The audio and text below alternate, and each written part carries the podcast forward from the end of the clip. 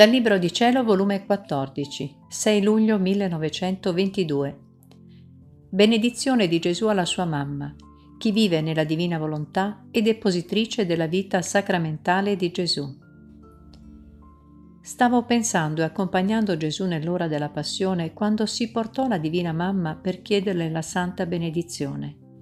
E il mio dolcissimo Gesù nel mio interno mi ha detto, Figlia mia, Prima della mia passione volli benedire la mia mamma ed essere da lei benedetto. Ma non fu la sola mamma che benedissi, ma tutte le creature, non solo animate, ma anche inanimate. Vidi le creature deboli, coperte di piaghe, povere. Il mio cuore ebbe un palpito di dolore e di tenera compassione e dissi, Povera umanità, come sei decaduta. Voglio benedirti affinché risorga dal tuo decadimento. La mia benedizione imprima in te il triplice suggello della potenza, della sapienza e dell'amore delle tre divine persone, e ti restituisca la forza, ti sani e ti arricchisca. E per circondarti di difesa benedico tutte le cose da me create, affinché tu le riceva tutte benedette da me. Ti benedico la luce, l'aria, l'acqua, il fuoco, il cibo, affinché resti come inabissata e coperta con le mie benedizioni. E siccome tu non la meritavi, la mia benedizione, perciò volli benedire la mia mamma, servendomi di lei come canale, per far pervenire a te le mie benedizioni.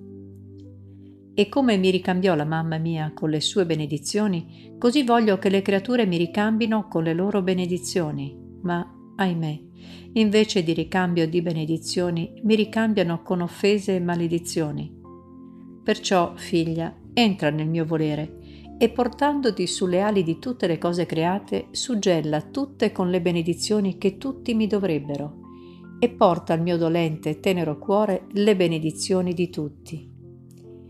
Onde, dopo aver fatto ciò, come per compensarmi, mi ha detto, Figlia diletta mia, ti benedico in modo speciale ti benedico il cuore, la mente, il moto, la parola, il respiro, tutta e tutto ti benedico.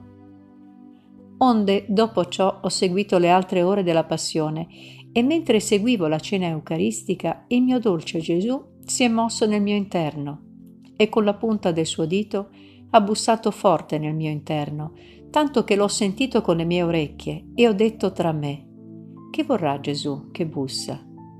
E lui, chiamandomi, mi ha detto, non bastava bussarti per sentirmi, ma anche chiamarti per essere ascoltato.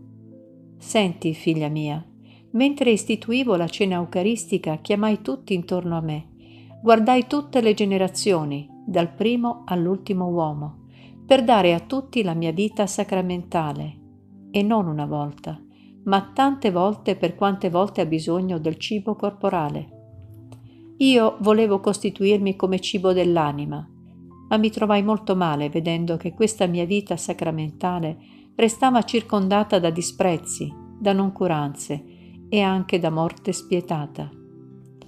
Mi sentii male, provai tutte le strette della morte della mia sacramentale vita, morte sì straziante e ripetuta.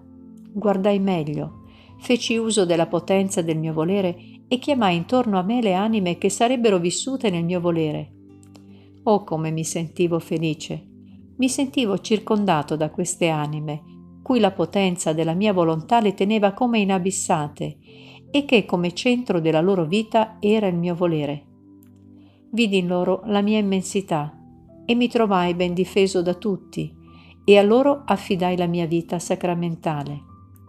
La depositai in loro affinché non solo ne avessero cura, ma mi ricambiassero per ogni ostia consacrata con una vita loro.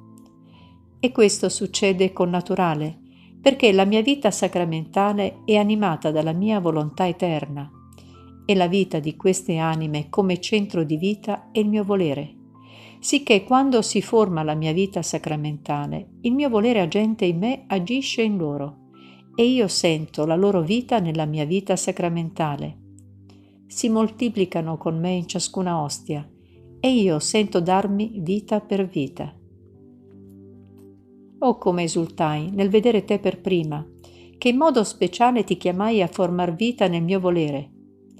Feci in te il mio primo deposito di tutte le mie vite sacramentali. Ti affidai alla mia potenza e alla mia immensità del volere supremo, affinché ti rendessero capace di ricevere questo deposito. E sin da allora tu eri a me presente e ti costituì depositrice della mia vita sacramentale e in te a tutte le altre anime che avrebbero vissuto nel mio volere. Ti diedi il primato su tutto, e con ragione, perché il mio volere non è sottoposto a nessuno, e fin sugli apostoli, sui sacerdoti, perché se loro mi consacrano, tuttavia non restano vita insieme con me, anzi mi lasciano solo, obliato, non curandosi di me. Invece queste anime che sarebbero vissute nel mio volere sarebbero state vita della mia stessa vita, inseparabili da me. Perciò ti amo tanto, è il mio stesso volere che amo in te.